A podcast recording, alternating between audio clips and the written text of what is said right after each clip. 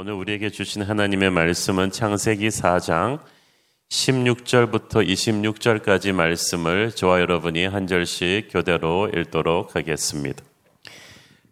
가인이 여호와 앞을 떠나서 에덴 동쪽 놋 땅에 거주하더니 아내와 동침함에 그가 임신하여 에녹을 낳은지라 가인이 성을 쌓고 그의 아들의 이름으로 성을 이름하여 에녹이라 하니라. 에녹이 이랏을 낳고 이랏은 무흐야엘을 낳고 무흐야엘은 무드사엘을 낳고 무드사엘은 라멕을 낳았더라. 라멕이 두 아내를 맞이하였으니 하나의 이름은 아다요 하나의 이름은 실라였더라.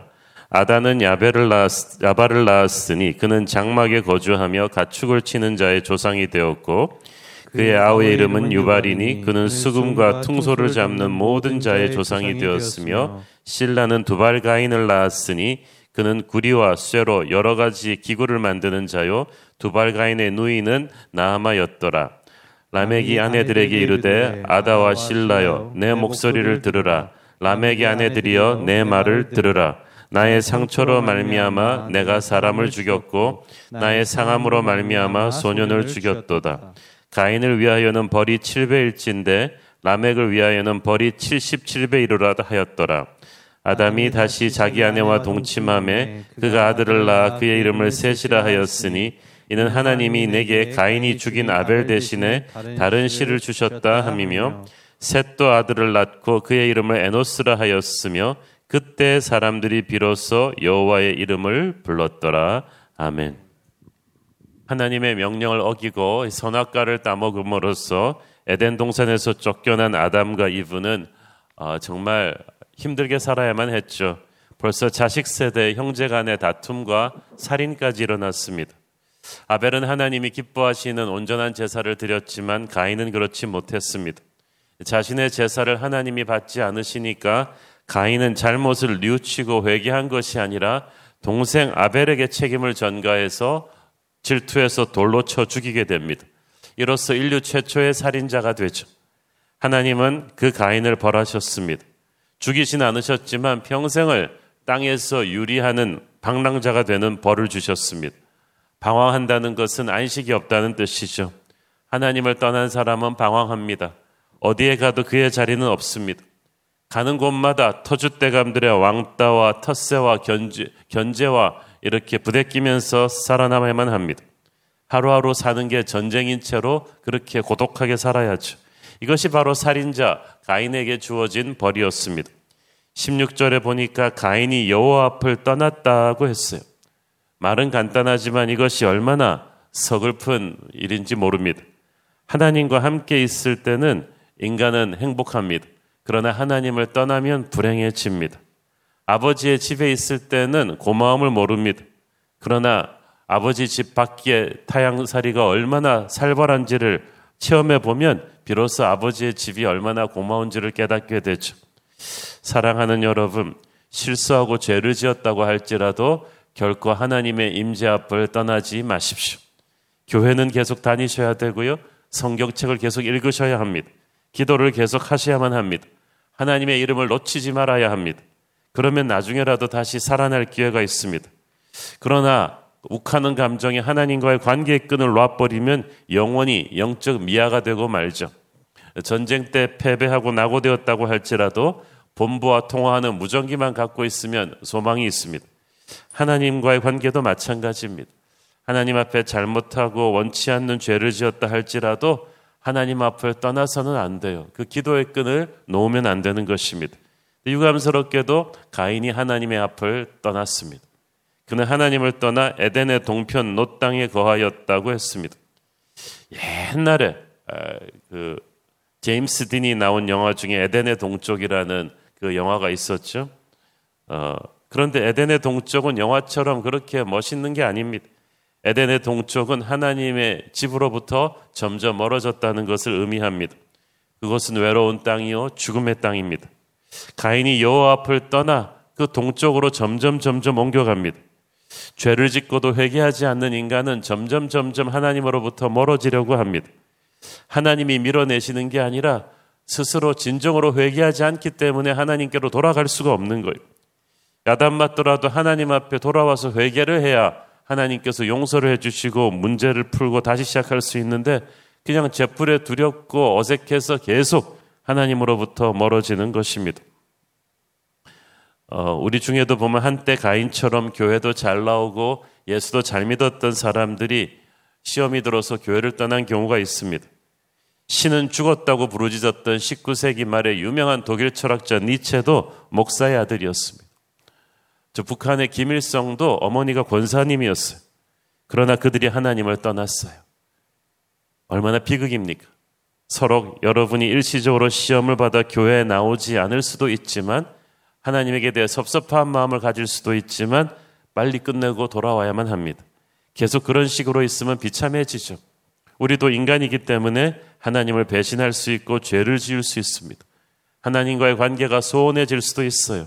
다시 하나님 뵙기가 어색해질 수도 있는데 그런 경우에라도 하나님의 손을 놓으면 안 됩니다. 17절을 보면 이제 가인이 가서 아내와 만나 결혼합니다. 결혼해서 아이를 낳았는데 성을 쌓고 그 아들의 이름을 붙였다고 했어. 이게 중요합니다. 하나님을 떠난 인간이 성을 쌓기 시작합니다. 성은 무엇을 의미합니까? 에덴을 잃어버린 인간은 에덴의 대용품을 찾습니다. 하나님을 잃어버린 인간은 하나님 대용품으로 자기를 표현해 줄 어떤 세상적인 성공을 찾죠. 가인이 에덴을 잃어버렸기 때문에 에덴을 대체할 모조품으로 만든 게 바로 성입니다. 성은 우리가 세상에서 이룰 수 있는 성공의 집약체라고 볼 수 있습니다. 승진하고 돈을 벌고 하면서 점점 우리는 우리 주변에 성을 높이 쌓아 올려가는 것입니다. 누구의 성이 더 높고 큰가를 가지고 우리는 비교하며 살아갑니다. 성을 쌓은 이유, 하나님의 보호막이 없기 때문에 자기 스스로 보호막을 만드는 거예요. 자기 스스로를 다른 이들로부터 보호해야 하는 것이 성입니다. 그 성이 천리장성, 만리장성 아닙니까? 성을 쌓은 인간은 적으로부터 자기를 보호하기 위해 쌓았지만 결국은 그 성 스스로 안에 자기가 갇힌다는 걸 모르고 있어요. 성을 쌓은 인간은 네 것과 내 것을 구분하게 됩니다.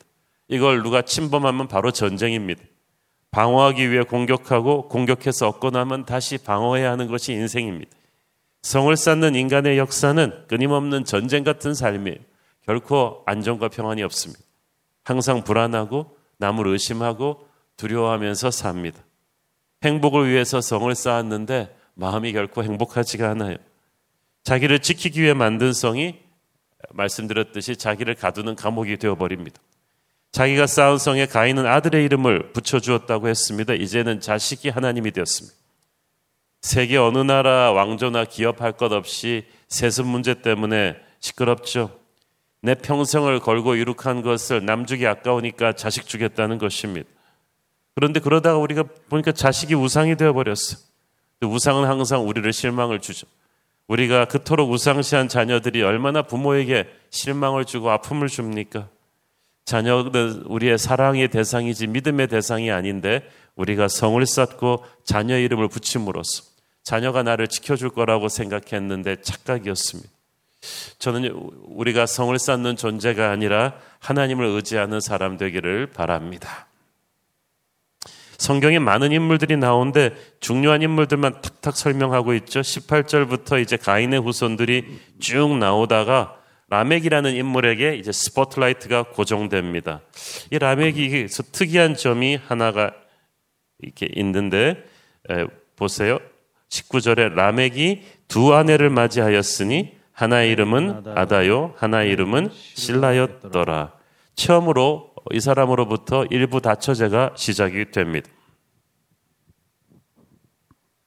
하나님은 아담에게 이브라는 한 명의 아내를 주셨지 여러 명의 아내를 주시지 않았습니다. 그런데 가인의 후손 라멕에서부터 일부 다처제가 시작되었어요. 이것은 죄의 결과입니다. 동서양에서 왕가나 권력층들이 선호했던 부유층들이 선호했던 일부 다처제가 얼마나 많은 불행을 가져왔는지 몰라요. 계속해서 20절, 21절을 보면 라멕의 큰아들 야발이 유목민의 조상이 되고 그는 퉁소와 수금을 쳤다고 둘째 아들 유발은 퉁소와 수금을 쳤다고 했으니까 아마 예술 문화인의 조상이 된 것 같아요. 그리고 22절을 보니까 라멕이 두 번째 부인에게서 난 두발가인이라는 인물이 나옵니다. 그 두발가인은 구리와 쇠로 여러 가지 기구를 만들었다고 하는 것으로 봐서 그로부터 아마 청동기 문화가 시작되었다고 볼 수 있습니다. 이 두발가인의 누이가 그 나아마였다고 소개한 것으로 봐서 또 나아마도 여러 가지 면에서 아주 미모도 뛰어나고 특출한 여자였음이 분명합니다. 아마 요즘으로 말하면 영화배우가 됐을지도 모르고 패션계를 선도했을지도 모르죠. 한마디로 말해서 라멕과 그 후손들은 세상적인 스펙이 대단했던 사람이 각 분야에서 훌륭한 자리를 차지했습니다. 그런데 한꺼풀만 그 해치고 들어가 보면 이 라멕 가문의 영적인 실체가 얼마나 추한지가 금방 드러나게 되죠. 23절, 24절 아주 무서운 말씀이 나오죠. 라멕이 아내들에게 이르되 아다와 실라여 내 목소리를 들으라 라멕의 아내들이여 내 말을 들으라 나의 상처로 말미암아 내가 사람을 죽였고 나의 상함으로 말미암아 소년을 죽였도다 가인을 위하여는 벌이 7배일진데 라멕을 위하여는 벌이 77배이로다 하였더라 라멕이 자신의 인생을 두고 자기가 살인자라고 당당히 그냥 선포해버려요. 가인은 아벨 한 사람을 죽였지만 그로부터 오대가 흐른 뒤에 그의 후손 라멕은 수십 명을 죽였어요. 심지어는 소년들, 어린아이들까지도 죽였다고 했어요. 자기 상처 때문에 그렇게 했다는 거예요. 상처가 얼마나 무섭습니까? 상처는 회개하지 않았기 때문에 남은 영혼의 병이에요. 회개하지 않은 상처는요, 무서운 일을 저지르게 만듭니다. 자기에게 조금이라도 상처를 주면 누구든 죽여버리겠다는 포악함을 드러냅니다. 이것이 소위 세상에서 성공했다고 하는 사람들의 실체입니다. 이 성공했다고 하는 사람들, 미친 듯이 노력하는 사람들을 드라이브 하는 것은 가슴 속의 상처예요. 그래서 전쟁처럼 열심히 살아요. 자기가 살기 위해서는 수단 방법 가리지 않고 남을 죽이고 그 자리에 올라섭니다. 살인이 우연히 일어난 사건들이 아닙니다. 죄를 지은 인간의 마음 속에는 분노와 질투와 이런 것들이 불안의 그 요소들이 가득 차 있습니다. 그래서 애들이 어렸을 때 막 서로 욕할 때 너 죽을래 하고 욕하는 게요. 인간의 본능 속에 살인이 있어. 남을 죽여서 자기가 살려고 해요. 다른 사람이 형제로 안 보이고 적으로 보이는 거예요. 근데 예수님께서 자신을 죽여서 우리를 살리셨습니다. 이 인간의 이 파괴 본능, 전쟁 본능을 완전히 치유하는 길은 예수님의 보혈로 치유하는 것 뿐입니다. 예수님의 보혈의 은혜를 입지 않으면 우리는 적대심으로 평생 살게 될 거예요. 예수님의 보혈을 경험하고 나서 우리가 용서할 수 있고 치유할 수 있는 줄 믿습니다. 라멕 같은 가인의 후손들의 모습만 보면참 답답하고 암울합니다. 그런데 하나님께서는 절망 속에서도 소망을 주셨습니다. 하나님께서 다시 이 정지 작업을 시작하시죠. 25절 읽습니다. 아담이 다시 자기 아내와 동침함에 그가 아들을 낳아 그의 이름을 셋이라 하였으니 이는 하나님이 내게 가인이 죽인 아벨 대신에 다른 씨를 주셨다 함이며 어, 아담이 아내와 동침해서 아들을 낳았는데 이름이 셋이다. 그리고 셋은 아벨을 대신한다고 말하고 있어요. 아벨은 죽었지만 죽지 않았어요. 하나님은 아벨의 영적 후손인 셋을 통해서 새로운 역사를 시작하셨습니다. 셋이라는 이름은 안정된 자란 뜻이죠. 방황하고 불안정하는 가인의 인생이 아닌 하나님 안에서 완전한 인생을 누리는 아, 평안한 인생을 누립니다. 저는 저와 여러분의 인생이 하나님과 동행함으로써 전쟁의 삶이 아닌 평화로운 삶, 방랑자의 삶이 아닌 안정된 삶이 되기를 축원합니다. 그리고 놀라운 일이 일어나죠. 26절 셋도 아들을 낳고 그의 이름을 에노스라 하였으며 그때 사람들이 비로소 여호와의 이름을 불렀더라. 이 영어 이름에 보면은 이 에노스, 에노시라는 이름이 굉장히 유명합니다. 어, 크리스천 집안에서 아이들 이름을 많이 그렇게 지어주는데 왜냐하면 셋의 아들 에노스 때부터 사람들이 비로소 여호와의 이름을 불렀더라. 이것은 히브리어로 공식적인 예배의 표현이에요. Calling on the name of the Lord. 그래서 구약 성경에 나오는 공식적인 예배가 이때부터 시작된 거예요. 따라서 에노스는 예배 스타터입니다. 아담의 손주인 에노스 때 이르러서야 사람들이 창조주 하나님께 기도와 찬양과 간구가 담긴 공식적인 예배를 함께 드리기 시작했다는 말이죠. 자, 한쪽으로는 가인의 후예들이 성을 쌓았어요. 악기를 만들고 무기를 개발하고 청동기 문명을 발전시켜서 교과서에 실릴 만한 세상 문명의 업적을 다져가는 동안 세세 후예들은 하나님께 감사와 찬양의 예배를 드리는 하나님 나라의 기본 틀을 깔기 시작합니다. 그래서 세상 역사 속에는 기록할 게 별게 게 없지만 하나님의 나라 역사에는 엄청난 일이 이 에노스 때부터 시작되고 있는 거예요. 누가복음에 보면 그래서 에노스와 셋은 하나님의 아들 예수 그리스도의 족보에 오르는 인물들입니다. 하나님의 역사는 예배자들을 통해서 시작되고 계승되어집니다. 예배하는 하나님의 백성들은 세상 사람들처럼 화려하지는 않지만 정말 영적인 기름 부심이 있는 은혜의 역사를 살아가게 되죠. 하나님을 떠난 가인의 후배들이 세상적인 시각에는 뭔가 대단한 거 이런 것 같지만 실은 살인자들이고 실은 전쟁처럼 살고 있고 남을 의심하는 그래서 얼마 못 가 불안하다가 사라질 허무한 존재들입니다. 하나님 없는 인간이 이루는 업적은 그렇게 의미가 없어요.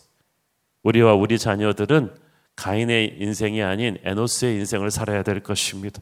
온전히 하나님을 예배하는 예배자들, 화려해 보이진 않지만 그들이 진짜 승리하는 사람들이 될 줄로 믿습니다. 우리 기도하겠습니다.